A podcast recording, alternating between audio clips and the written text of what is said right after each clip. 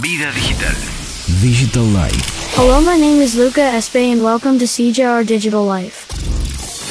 Samsung's monstrous 55-inch Odyssey Arc monitor could go on sale in August.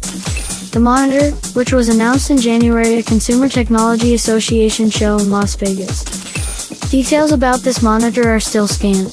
The company has said that it'll have a 16 by 9 4K panel and that the stand will support pivot, tilt, and rotation. Samsung has successfully released other monitors that it announced around CES this year. The M8 monitor has already started hitting store shelves, as has a smaller curved gaming monitor, the Odyssey Neo G8. Thank you for listening CJR Digital Life. My name is Luca Espe, and you can follow me on YouTube as CJR News. Thank you and goodbye. Digital Life.